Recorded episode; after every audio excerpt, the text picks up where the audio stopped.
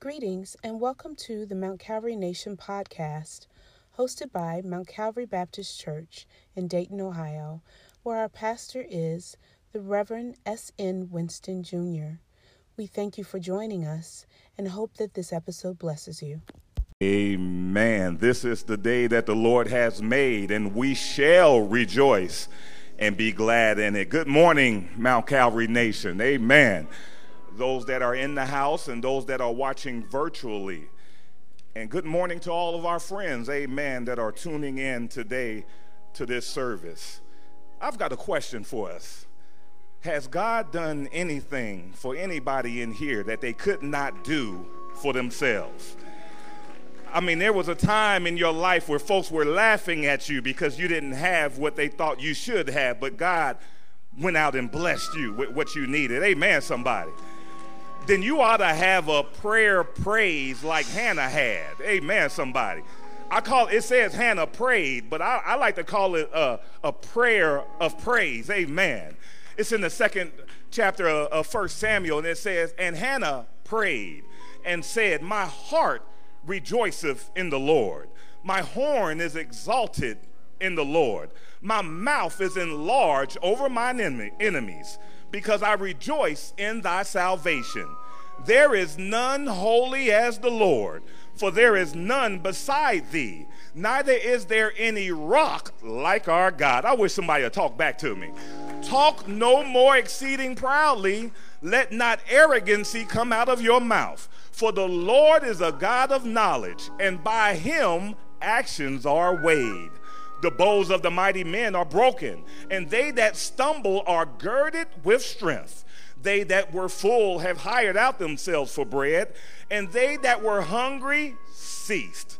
So that the barren have borne seven, and she that had many children is waxed feeble.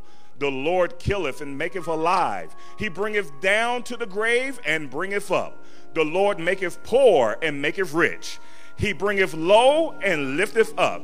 He raiseth up the poor out of the dust and lifteth up the beggar out of the dunghill, to set them among princes and to make them inherit the throne of glory. For the pillars of the earth are the Lord's, and he hath set the world upon them. He will keep the feet of his saints, and the wicked shall be silent in darkness. For by strength shall no man prevail. The adversaries of the Lord shall be broken into pieces. Out of heaven shall he thunder upon them.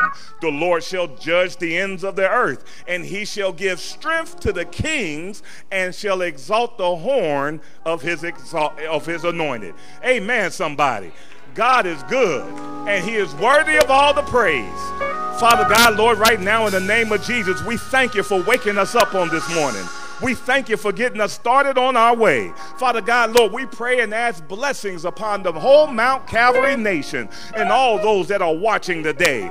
Bless our pastor, Father God, Lord, that he may bring forth a word that will cause someone to change their mind from being in darkness to coming into thy marvelous light. Father God, Lord, you are a good God. You are worthy of praise. Thank you for keeping us all night long while we slept and slumbered. And thank you for feeding us on this morning. Thank you for clothing us and keeping us in our right mind. You are a good God. I'm going to say it again. And worthy of all the praise. Bless us now. Keep us now. Help us now. In Jesus' name we pray. Amen. Everything that have breath, praise ye the Lord. Let everything that have breath, praise ye the Lord. If you have breath in your body, there should be something happening. Come on, let's stand up to our feet. Let everything that has breath praise ye the Lord. Everything that has breath praise you, the Lord. Should be clapping your hands, waving your hands, telling the Lord, thank you. Tell the Lord you're worthy. Tell the Lord you're awesome. Tell the Lord you're faithful. You're holy. You're righteous. Let everything that has breath praise you, the Lord.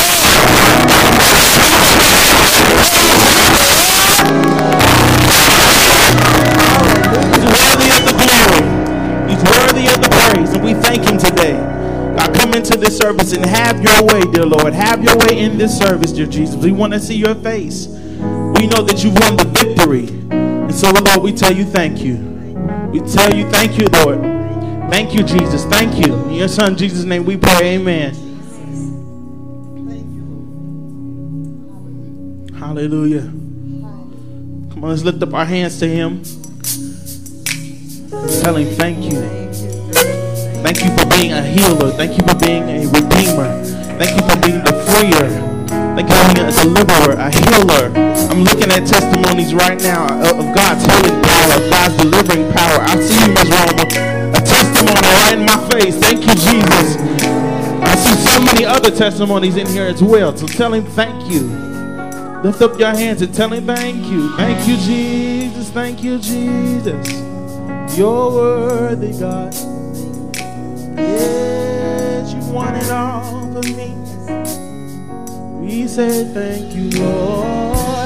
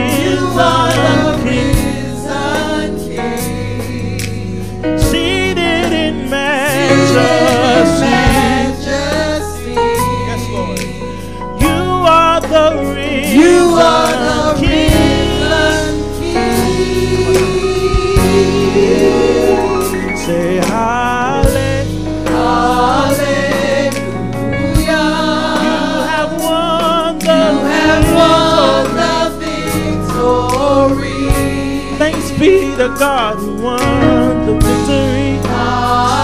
Yeah. Hallelujah. You have won You have won it all for me. Death could not hold you down.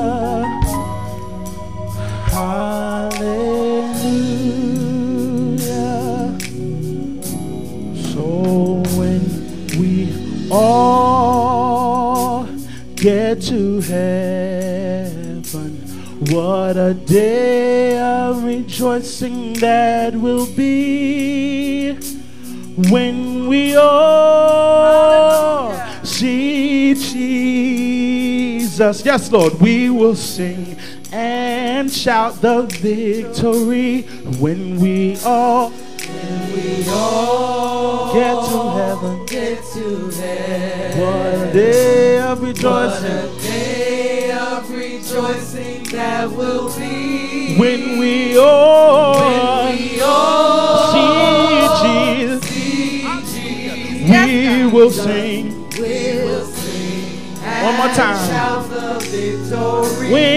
when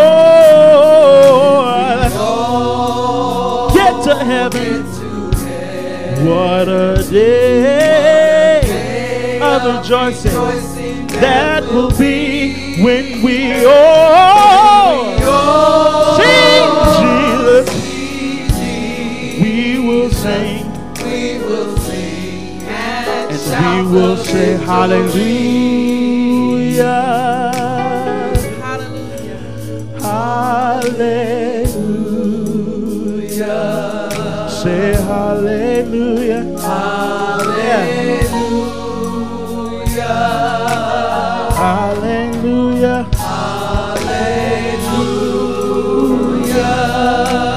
Come on, lift up your hands and tell him thank you.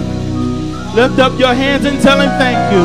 Lift up your heads, all ye gates. Be lifted up the everlasting doors. For the King of glory, hallelujah, the King of glory shall come in. Who is this King of glory? Hallelujah. Who is this King of hallelujah? Hallelujah. Who is this King of glory? The Lord strong and mighty. The Lord mighty in battle. Huh? The King of glory. He is the King of glory. Hallelujah.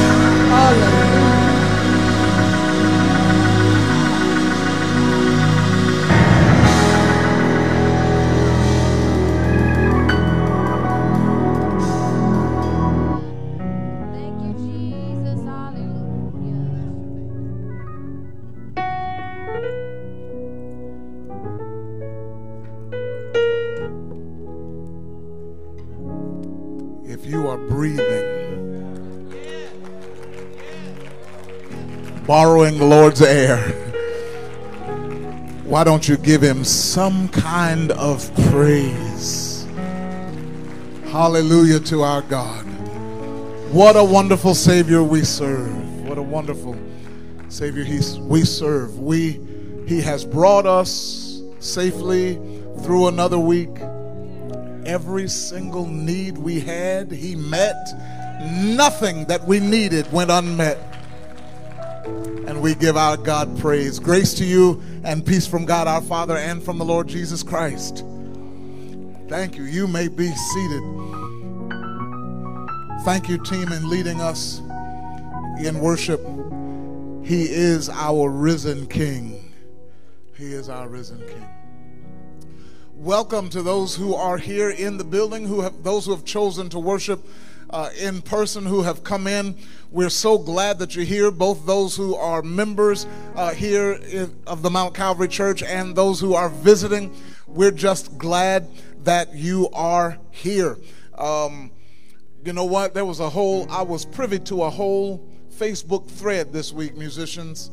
Um, I pretended like I didn't see it, but there's an uprising um, asking for the, uh, the welcome song back. So y'all dust that off next week. We'll be ready with the welcome song, all right? All right.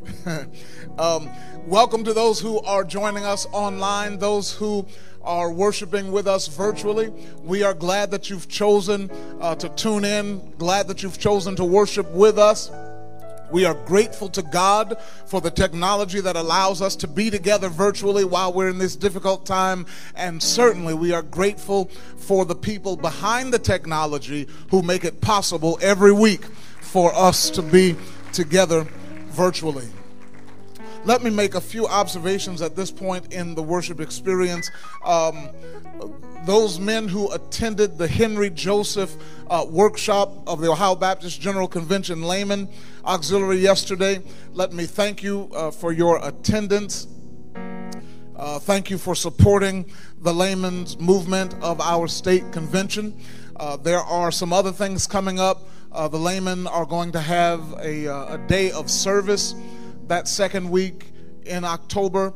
Um, not just church service, but serving the community, and we'll let you know more about that. Uh, more about that shortly. I apologize. Uh, I did not mean to be an embarrassment to you, uh, men. I was supposed to be on to bring greetings at the at the Joseph workshop yesterday morning, and uh, and got tied up in a soccer game of one of my kids and just completely forgot to get online. I forgot to get online. Um, that's where I was yesterday. But thank you for your faithfulness. Uh, speaking of the Ohio Baptist General Convention, um, when you're out, ladies in particular, um, the Ohio Baptist General Convention Women's Auxiliary, they are also doing a service project in the community uh, during our state convention. And um, our own elect Lady C is um, heading that up. And they are collecting pampers and wipes, right? Pamp- diapers and baby wipes um, that we're going to, uh, to bless mothers who are in need. Uh, so while you're out, pick up some diapers, pick up some baby wipes, set them aside, and Lady C will tell you what to do with them in the coming weeks. Also, uh, for the month of September, we are participating in So Loved Ministries Sock Drive. Again, um, the number one needed item in homeless shelters is socks and uh, and there are several churches who are participating. Uh, while you're out, pick up some socks, put them aside, uh, bring them with you as you come back on the next two Sundays in September. Uh, be careful, be mindful. Um, the guys that are set up on the corners, we ran into this a couple times before. Um, I think it says 20 socks, and most of us assume 20 pairs of socks, and it's literally 20 socks uh, that may or may not match. Just be mindful and, uh, and get as many socks as you can, and let's see how many people we can help. Dr. Elder, did I see you? Oh, she's not feeling well. Okay.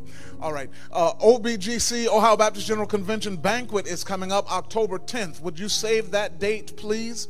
Um, October the 10th, it's going to be at Mount Enon Baptist Church. The tickets are $50 for adults, $25 for children. Uh, the new president of Central State is going to be our guest preacher for that night. And um, we certainly want the President's Church to be represented at the presidential banquet, uh, which is going to be October 10th. October 10th at 6:30. Uh, please put that on your calendar. You can start getting tickets now.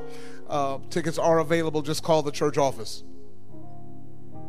Miss Althea Asadula, she's having back surgery this week. Would you please add her to your prayer list? Um, oh. That's what happens when you don't read the whole note. All right. Um,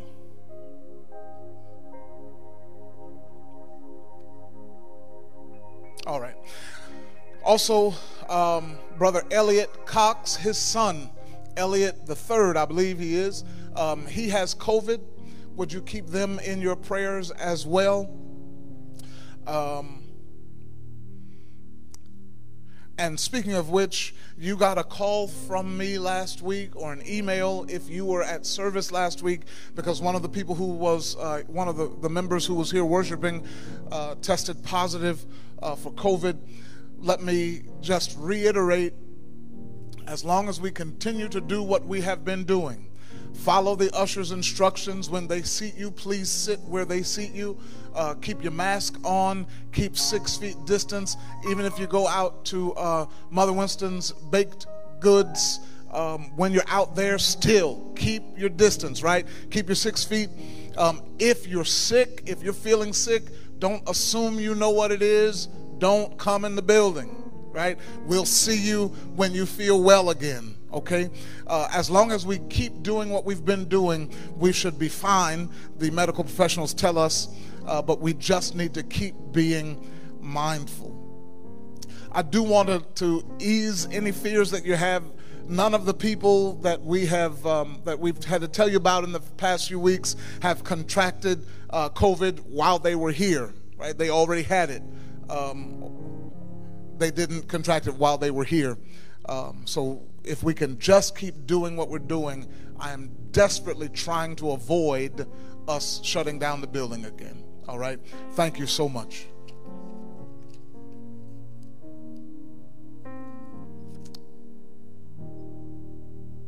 Good.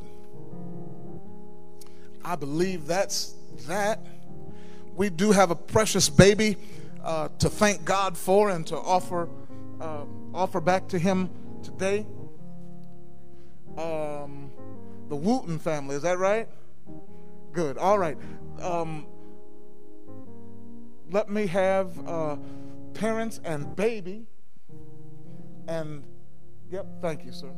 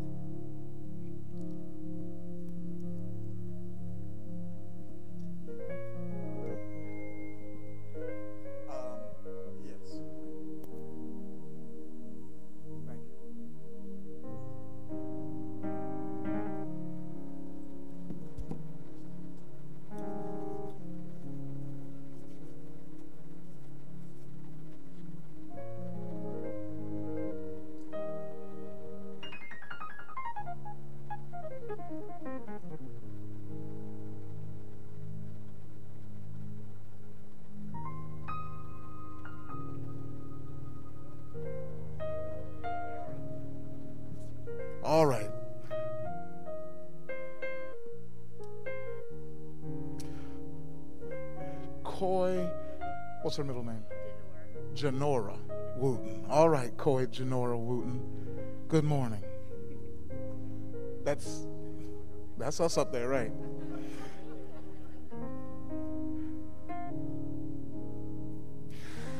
Matthew chapter 19, starting at verse 13, here's what it says Then were there brought unto him little children, that he should put his hands on them and pray. And the disciples rebuked them. But Jesus said, Suffer little children, that is, allow little children, and forbid them not to come unto me. For of such is the kingdom of heaven. And he laid his hands on them and departed thence. Children are a gift from God, and those who are in their right minds present that gift back to Him, right? Because we know that we need His help in parenting, right? In these days, you can't do it without Him. And Koi needs the Lord, and she needs you to teach her about the Lord, right? And so we're going to lay our hands on this baby and bless this baby and pray. And then you'll do your part. And let's watch her grow up in the fear of the Lord, okay? All right. Can I pray for you? Hello. I'll only touch you for, I won't touch you yet. How about that?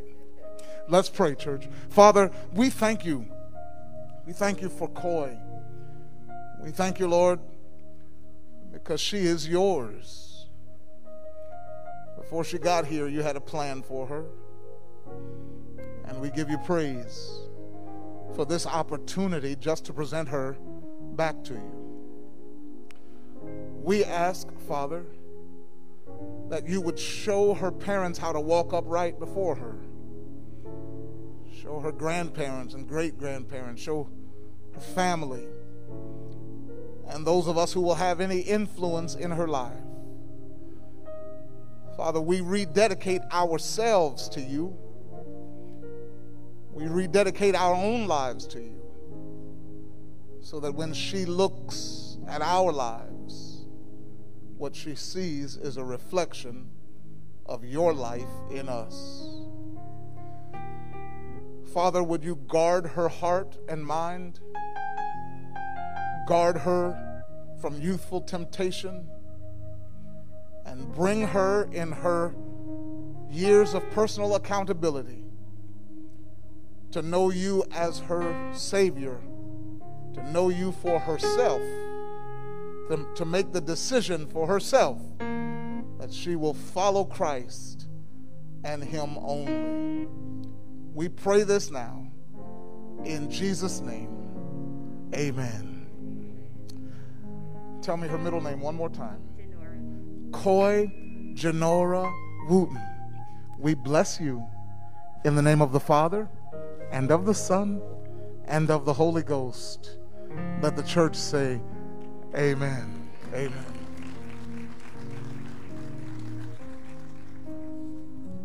This certificate of dedication is to certify that Koi Janora Wooten was dedicated to God on the 12th day of September of the year 2021 at Mount Calvary Missionary Baptist Church, Dayton, Ohio, S.N. Winston Jr., pastor. That's for you. And then we got a little Mount Calvary paraphernalia so you can remember the day. All right? God bless you. Let's thank God for this family.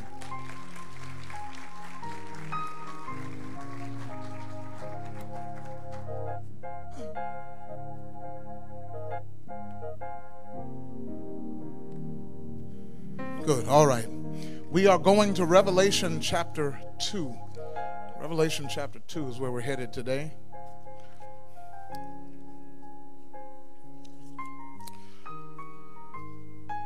And Miss Valerie is still out. Uh, thank you. With her uh, new face. That's what's up. Miss Valerie is still out with uh, taking care of a, of a sick young one and uh, and they asked me to sing in her place today. So let's see what we got. Come on, y'all.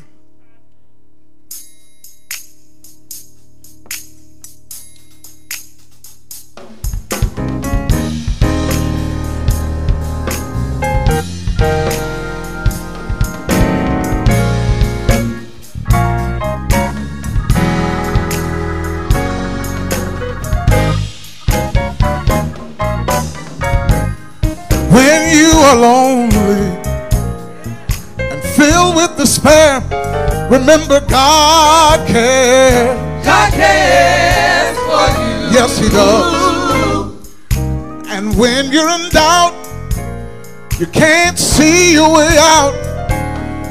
He'll see you through. See you through, see you through. Just call, Just call, call on his name. name Jesus. Just call Just his call his name name. alone. Oh, how precious!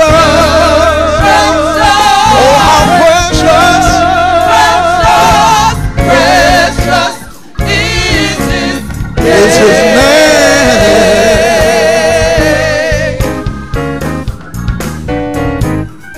If you are weary and filled with despair, remember God cares. Yes, He does. for you. And if you're in doubt and can't see your way out, can I get one witness? He'll see you See through. you through, see you through. Just call. Just call on the name of Jesus. Just call him. Just call his name aloud. Oh, how. Precious,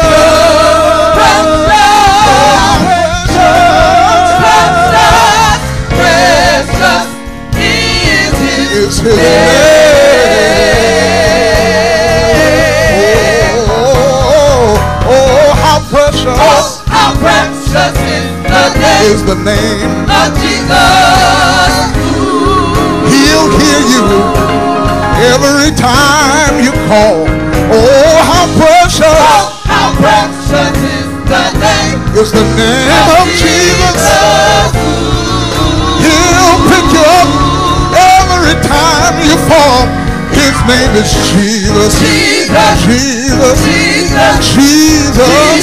Jesus. Jesus. Jesus. Jesus.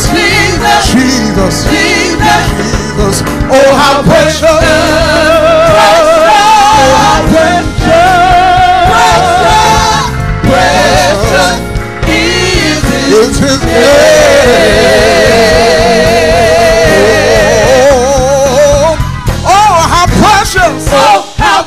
Precious is the name of Jesus. He'll hear you every time you call. Oh, how precious. Oh, how precious is How the precious name is the name. of Jesus. He'll pick you up when you're about to fall. His name is Jesus. Jesus. Jesus. Jesus. Jesus. Jesus. Jesus. Jesus. Jesus. Jesus. Jesus. Jesus. Jesus. Jesus. Jesus. Jesus. He's the lily of the valley and the bright and morning.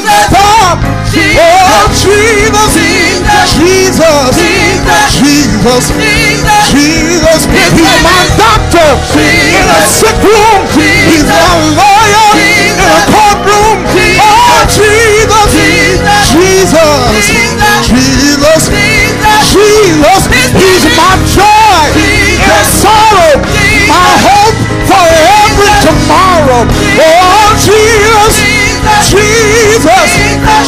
Jesus. Jesus. The more I call him, the better I feel. The more I call him, the better I feel. The more I call him, the better I feel. The more I call him, the better I feel. Jesus. Jesus. Jesus. Jesus. Jesus. Jesus. Jesus. Jesus. Jesus.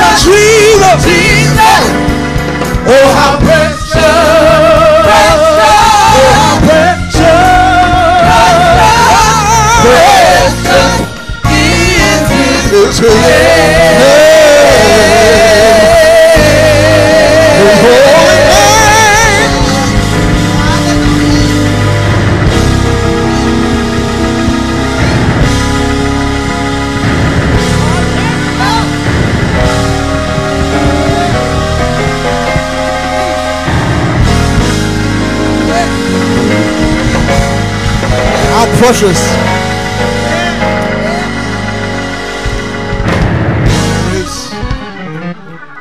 There is, power in the name of Jesus.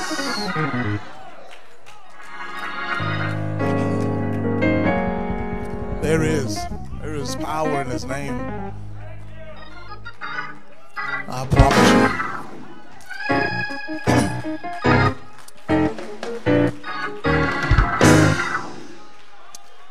Revelation chapter 2 verse 12. Power in the name of Jesus, I'm telling you.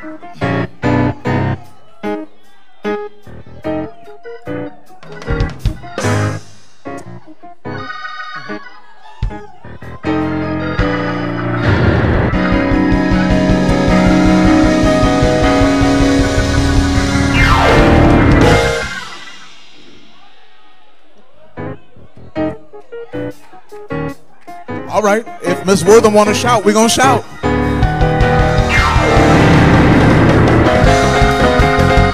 He's worthy.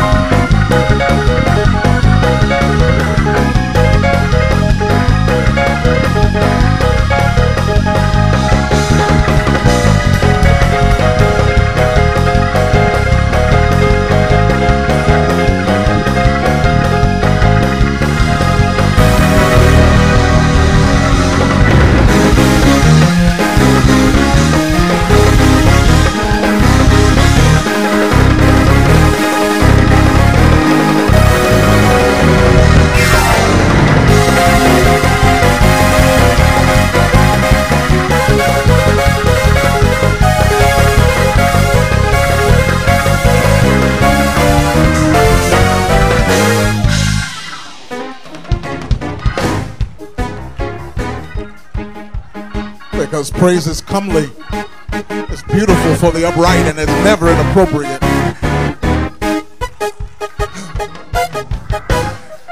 Roman Re- Revelation chapter 2 at verse 12 to the angel of the church in Pergamum write these are the words of him who has the sharp double-edged sword I know where you live where Satan has his throne yet you remain true to my name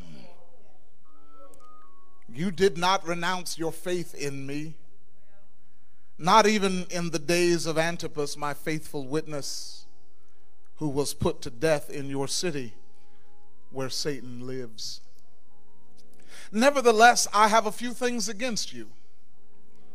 There are some among you who hold to the teaching of Balaam, who taught Balak to entice the Israelites to sin so that they ate food sacrificed to idols and committed sexual immorality. Likewise, you also have those who hold to the teaching of the Nicolaitans. Repent, therefore. Otherwise, I will come, I will soon come to you and will fight against them with the sword of my mouth. Whoever has ears, let him let them hear what the Spirit says to the churches. To the one who is victorious, I will give some of the hidden manna. I will also give that person a white stone with a new name written on it, known only to the one who receives it. Verses 12 through 17 of Revelation chapter 2. You may be seated.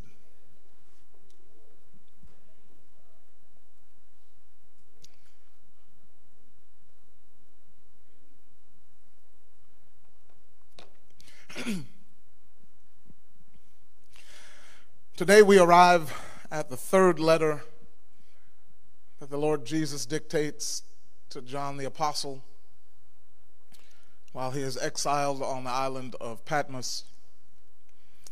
If you recall, there are seven churches of Asia Minor, modern day Turkey, that the Lord wants to address, and we have looked at the letter that was addressed to the angel of the church of Ephesus, who lost their first love.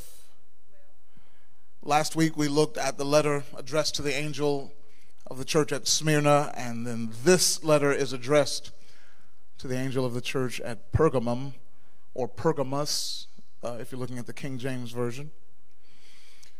Pergamos was the capital city of Asia Minor.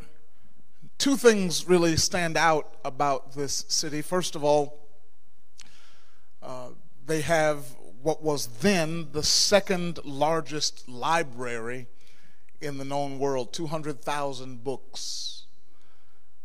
200,000 books that somebody had to write out by hand each word on each piece of papyrus or parchment. Second feature of Pergamos was its temples. Of course, they had all the temples dedicated to the Roman gods. But they were famous for a temple to their pagan god of healing and medicine.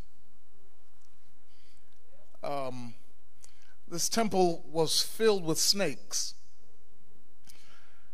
And those who needed healing would go and lie down in the temple and spend the night in the darkness. And if a snake that was crawling around freely would touch them or crawl over them, then they were said to have been healed by this supposed God of healing.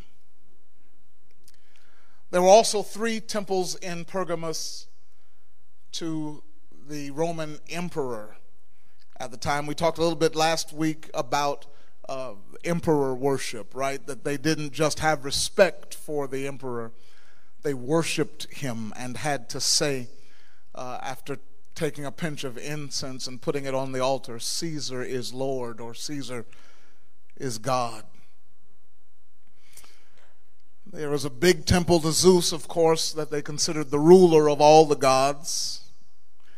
And it is to this Christian congregation in this city that Jesus addresses this letter. They were a church in desperate need for a word from the Lord.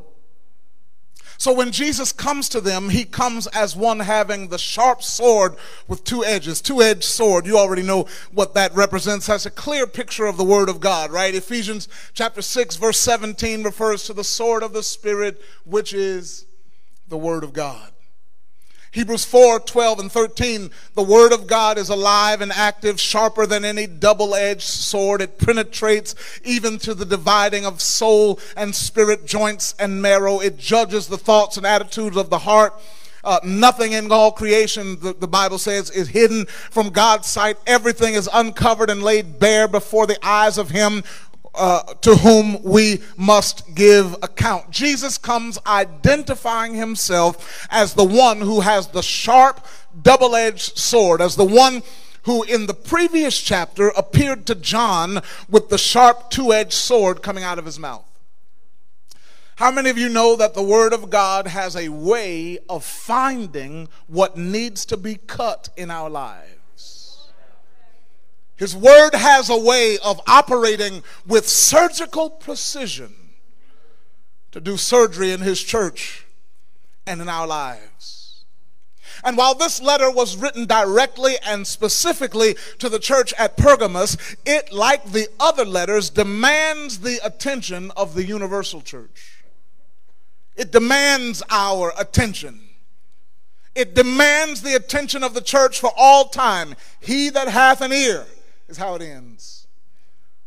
Let him hear what the Spirit says to the churches. As a matter of fact, I would argue that we have something in common with the Pergamos Missionary Baptist Church. Remember, the Lord said to them, You dwell in a place which is the seat of Satan's power.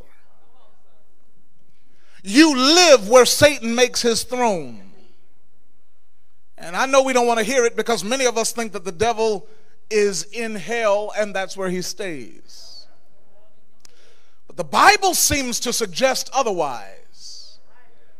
Biblical evidence suggests that Satan is not in hell. 1 Peter chapter 5 verse 8 gives this warning, be sober, be, be, vigilant because your adversary the devil as a roaring lion walketh about seeking whom he may devour. John 12 verse 31, John 14 verse 30, John 16 verse 11 all refer to him as the prince of this world. In Matthew chapter 4, he wasn't in hell. He was in the wilderness with Jesus, trying to tempt him. And I want to offer to you that we, the church in America, the land of the free, and the home of the brave, might just be living in the place where Satan has his seat. I'm not trying to get in any trouble. I'm just going to say what I'm going to say. I know that my evangelical brothers and sisters keep telling us that this is a Christian nation founded on Judeo Christian principles. But when I read the history of this nation, I read about a country founded on the notion that it was a God given right to buy and sell human beings like cattle. To separate families, to rip people from their homeland, pack them into slave ships, bring them across an ocean, only to provide free labor in order to make this country rich. And I got news for you that is satanic. We live in a place where there is enough food to feed every man, woman, and child. And yet, 42 million people, 13 million of them are children. 42 million people don't know where their next meal is going to come from. That is satanic. We live in a country that doesn't value all life, all human life doesn't matter. As long as there are continued and sustained inequities in education based on race and socioeconomic status, all lives don't matter. That's satanic. As long as women continue to earn less than men for the exact same job, that's satanic. That all lives don't matter. All lives don't matter as long as there's racial and gender disparities in the quality of health care. All lives don't matter as long as we continue the hidden genocide. I'm going to say it. As long as we continue the hidden genocide that is the abortion industry in this country, where black women are three times more likely to be counseled into and choose abortion. That is satanic.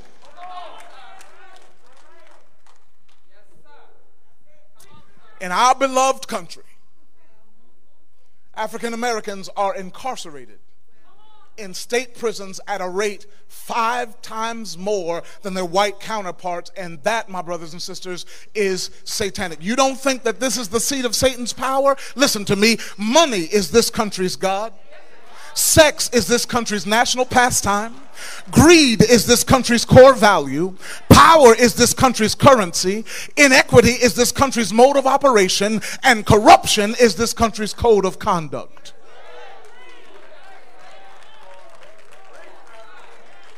And don't get me wrong, I love this country. And I will not give it up. I won't give up the United States of America that my ancestors built. All I'm trying to say is we live where Satan has his throne. And Jesus speaks to us today. To the church of 2021, to the church of America, to the church at Dayton, to the church at Mount Calvary. He speaks to each of us. He speaks to us about the calamity of compromise. And if you'll give me just a few minutes, I just want to speak to you real calm like about the calamity of compromise. Say that with me, please. The calamity of compromise. In this letter to the church at Pergamos, the Lord, first of all, commends, number one, He commends their steadfast faith. He says to them, I know your works especially in light of where you live, especially considering the fact that you are in the midst of all kind of foolishness. I know your works and I know that you've kept my name and I know that you've kept the faith. While others around you subscribe to other names, while they went to the Roman god of medicine for their healing, you stuck with Jesus. While they worshiped in the temples of strange gods, you worshiped the Lord and him only. You didn't deny me even when they killed Antipas. Now, there is only one mention of Antipas in the scripture, and we're not really sure of who he is, but Bible scholars and historians tell us that he was more than likely one of the faithful in the church at Pergamos, and he refused to renounce Jesus, refused to, to worship the Roman Empire, emperor. So the story is told that they put him inside of a brass bull and then lit a fire around the bull literally cooking him on the inside for holding him, for holding on to the name of Jesus. And the Lord said, You didn't even let that scare you. Your faith wasn't shaken. You didn't deny me. And there is a word for us today. We, the church of the living God, must keep a steadfast faith.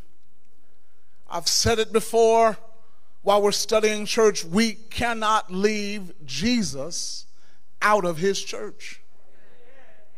We must be faithful to the Word of God. We must be faithful to Bible doctrine. And we have to be faithful to the only name whereby we must be saved, and that is the name of Jesus. Listen, the time is coming when people will not endure sound doctrine, but you be faithful.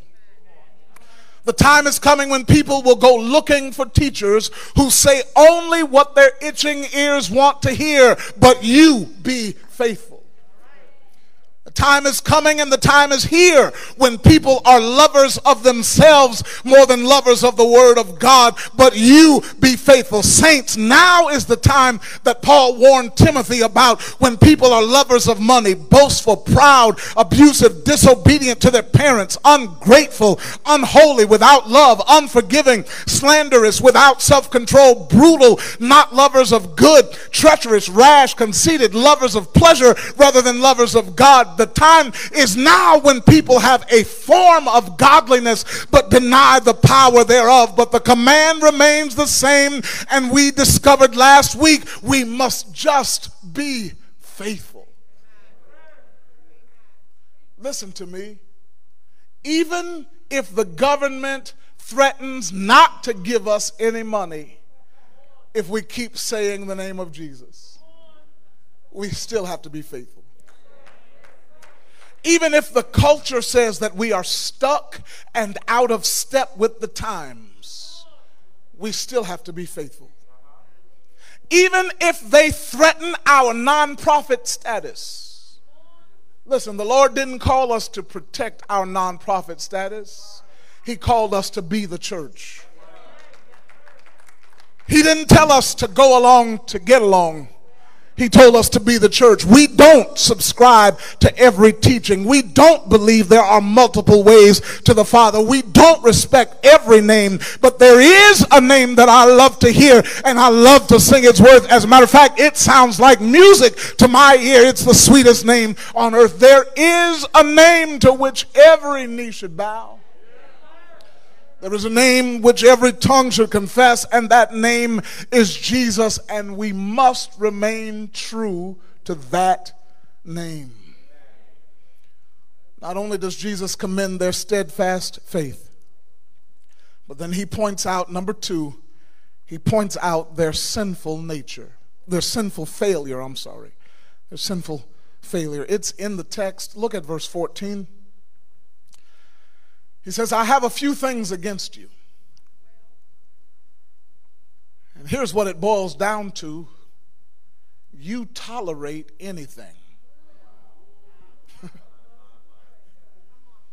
Jesus says, You tolerate too much among you. You allow too much. You put up with too much.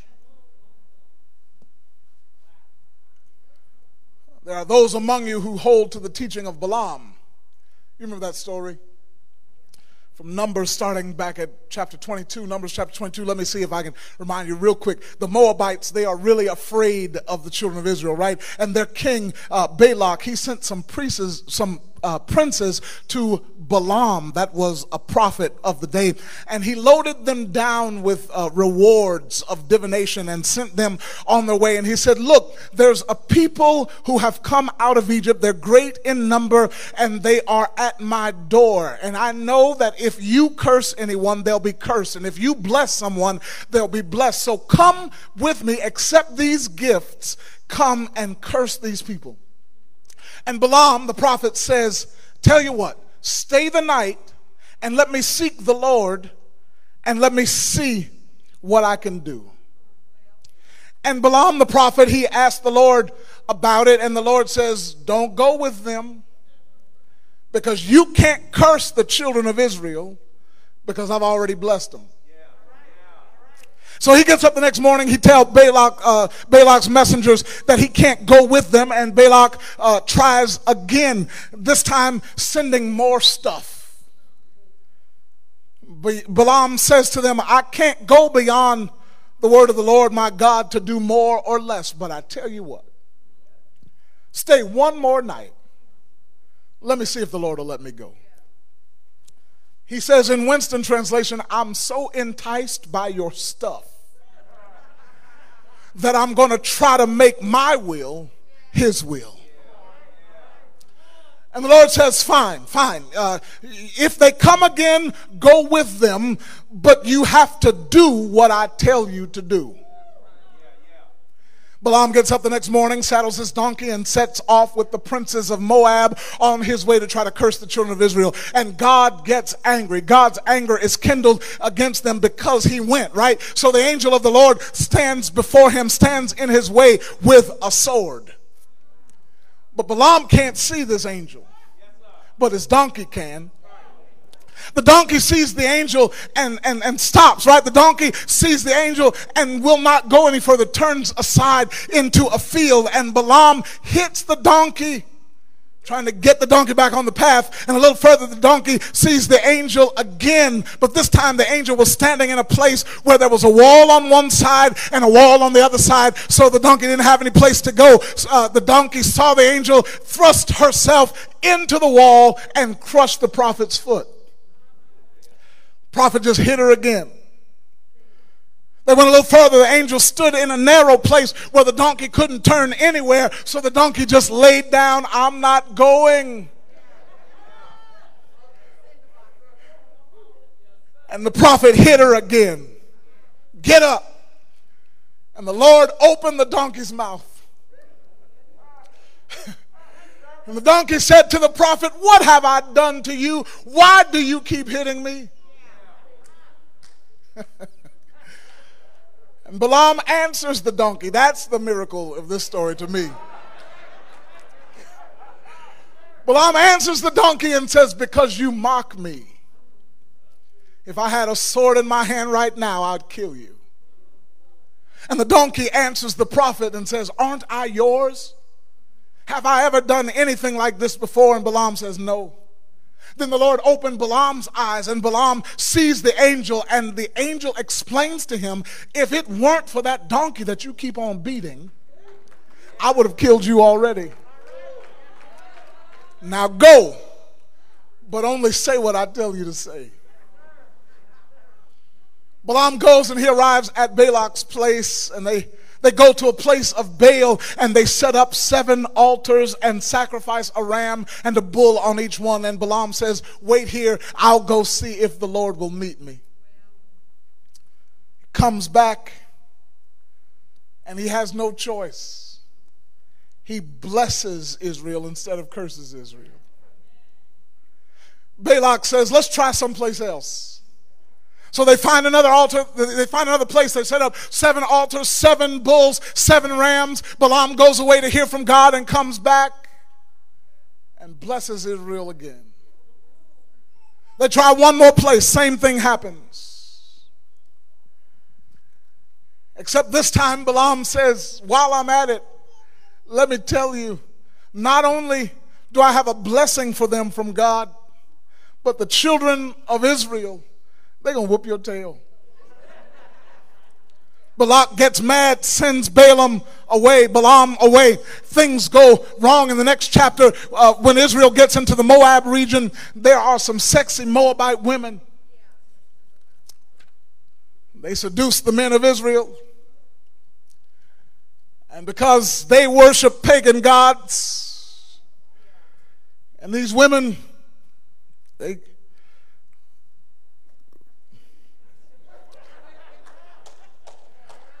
And so the men of Israel start worshiping the pagan gods and sleeping with the women and doing crazy stuff.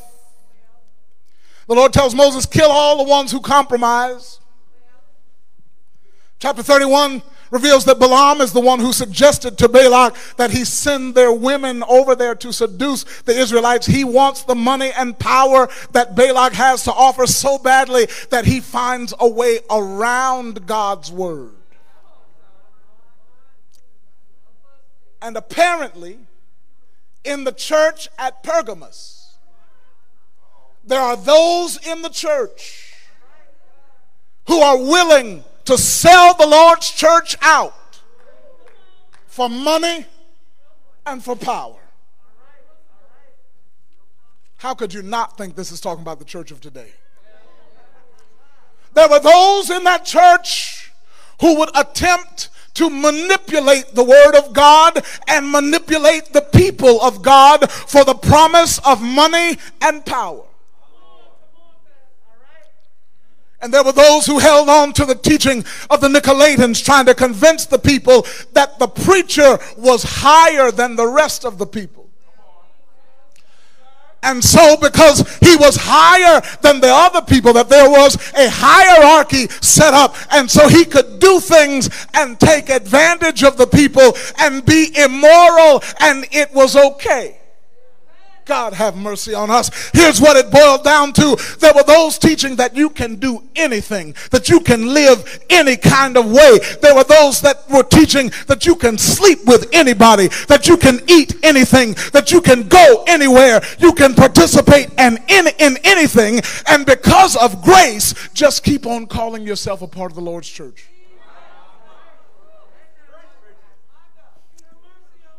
They were teaching that because of grace, you can live a raggedy life.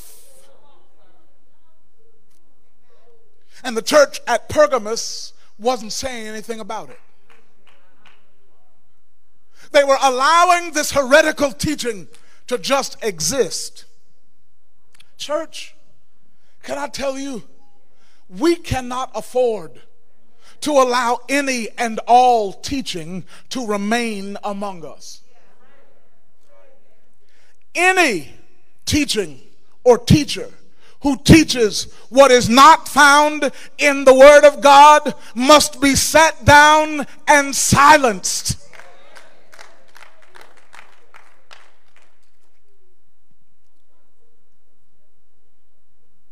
Paul said to Timothy, All scripture is God breathed and it's useful for teaching, for rebuking, for correcting, for training in righteousness, so that the servant of God may be thoroughly equipped for every good work. Paul wrote to the Corinthian church, Don't you know that a little yeast leavens the whole thing?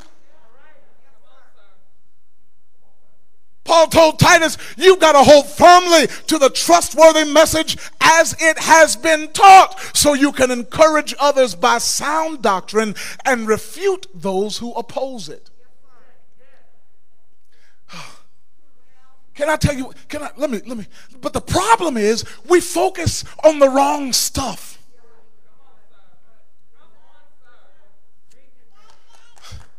The uh, listen, uh, if you're not Mount Calvary and you're watching right now, just press pause. Come back to me about 30 seconds. Listen, do you know what the main opposition to my being the president of the Ohio Baptist General Convention was? We still talking about after all this time, after all the things that are going on in the world, after all the stuff that we really have going on in the church, we still talking about women preachers and whether they can get in a pulpit that Jesus never even used.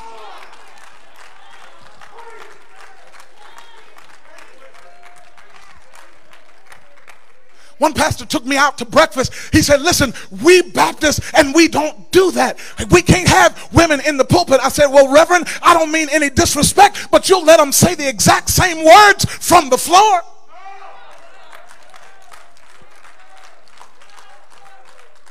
If you want to talk about something, let's talk about how preachers are abusing people. Let's talk about how we have stuff being taught from our pulpits and in our classrooms that ain't nowhere in the Bible if you want to talk.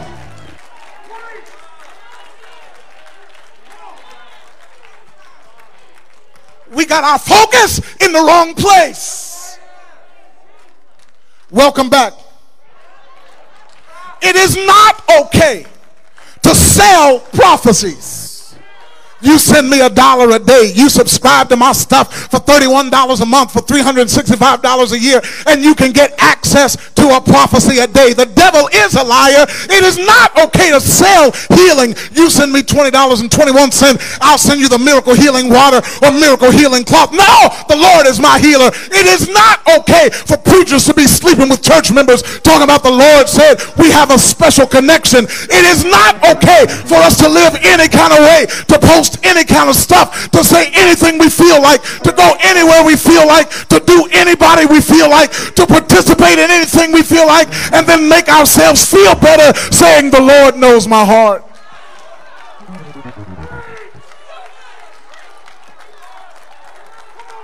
We are the church of the living God. Called out of darkness into his marvelous light. We are his church, chosen in him before the foundation of the world that we would walk holy and without blame. That's the word, I didn't make that up. We are his workmanship, created in Christ Jesus unto good works we're his church. We're a chosen people, a royal priesthood, a holy nation, God's own special possession, born again. And that which is born of the Spirit is spirit. And because our daddy is holy, we are called to be holy.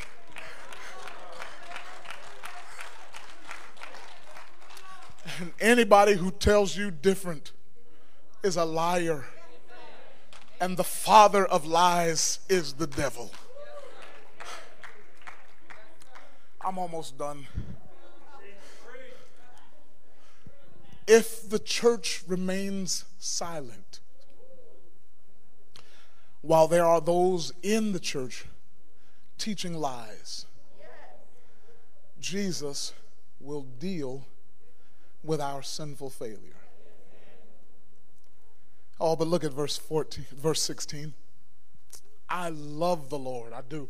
I love him because not only does he commend the church's steadfast faith, not only does he illuminate their sinful failure, but then he also gives them a spiritual fiat.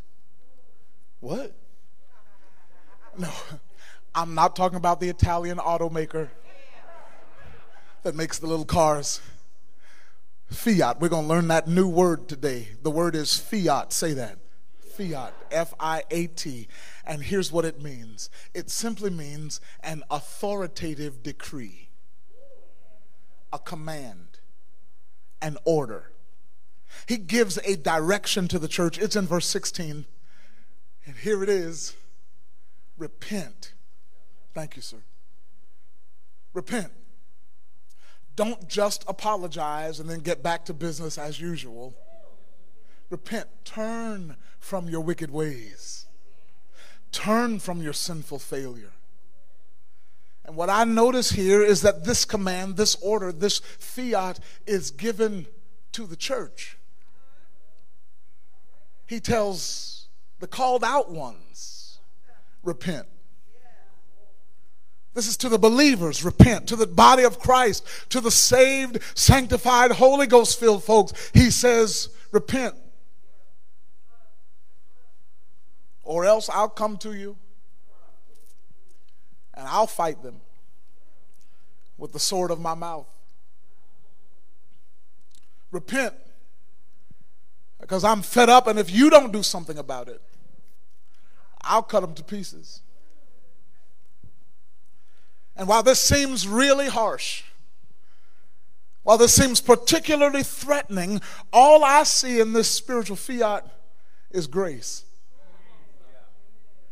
The fact is that the church of Pergamos is in sin because they allow any and everything to be taught there, and the wages of sin is still death. But Jesus, in his infinite mercy, Jesus, in his boundless grace, Jesus, because of his great love for his church, gives the opportunity to repent. He could have just come with his sword without warning. But he gives the opportunity for the church to repent and get it right. He gives his church a chance. He gives his people the choice to change. The possibility to avoid the calamity of compromise. And, saints, I'm done. As we prepare to wrap up today's study, we must admit that this is not just a big church problem, but daily, each of us as individuals, each of us, we're faced with situations, we're faced with a dilemma, with, with, with people, with circumstances that force us to decide whether or not we will compromise. Doesn't matter who you are, preacher or pew deacon, choir member, doesn't matter who you are or what you do in church, all of us every day face situations where we are forced to decide whether or not we will compromise. Will we compromise what we believe? Will we compromise what we know is the truth? Will we compromise our integrity? Will we compromise our faith? Will we sell out the name of Jesus just to get ahead? But, church, I got to tell you, if we are wise, we will listen. Come on, Brother Jackson, and offer the invitation. If we're, if we're wise, we will listen to what the Spirit is saying to His church, His warning to avoid the calamity of compromise. May we who live in what I consider the seat of Satan's power,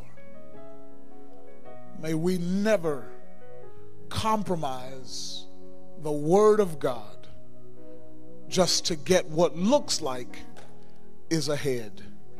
If you agree, shout amen.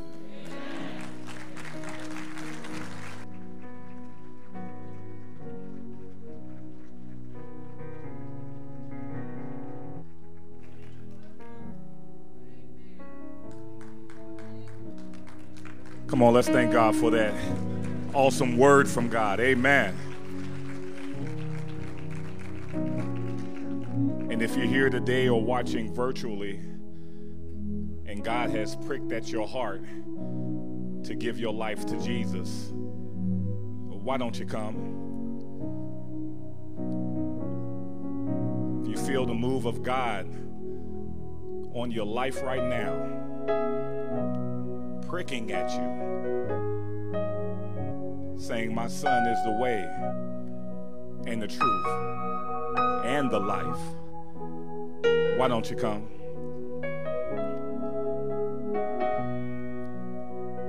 One thing that I'm very familiar with is that tomorrow's not promised to you. The truth of the matter is, the next moment is not promised to you.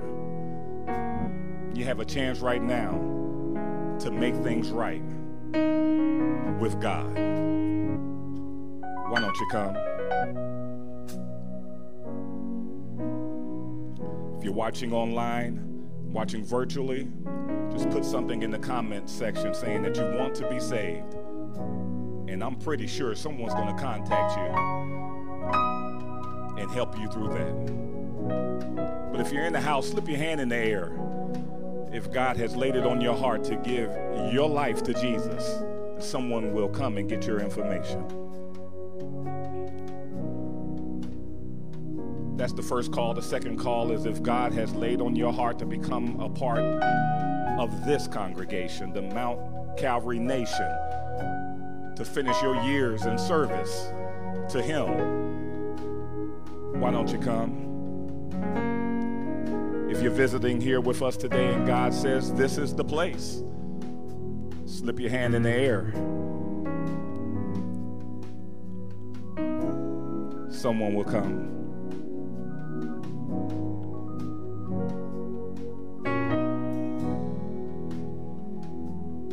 It's the best decision that you'll ever make. This is an awesome place to serve.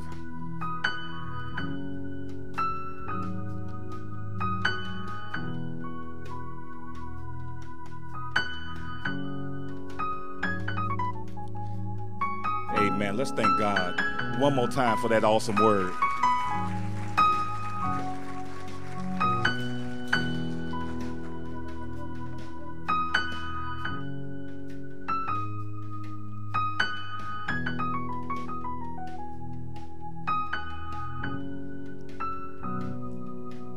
My brothers and sisters, after the benediction, there shall be a video played. Amen.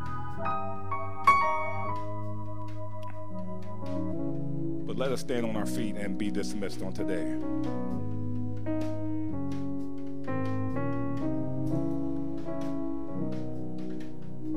Now unto him that is able to keep you from falling and to present you faultless before the presence of his glory with exceeding joy. To the only wise God, our Savior, be glory and majesty, dominion and power, both now and forever. Let the people of God say amen. Amen. Please follow the directions of our ushers. Amen.